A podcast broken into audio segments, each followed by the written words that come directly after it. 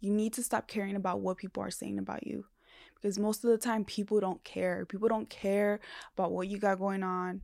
People love to see people lose because it proves to them that they're better than you.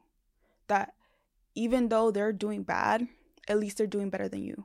So that's why it bothers people when you start something new, when you start chasing after your dreams, when you're comfortable with yourself, when you're comfortable with your body. Because to them, it's a threat. It's a threat because they're uncomfortable with themselves. They can't do what you're doing. They can't move the way you're moving. They can't love themselves the way that you're loving yourself. They can't feel comfortable with how you speak. So focus on you. Do you.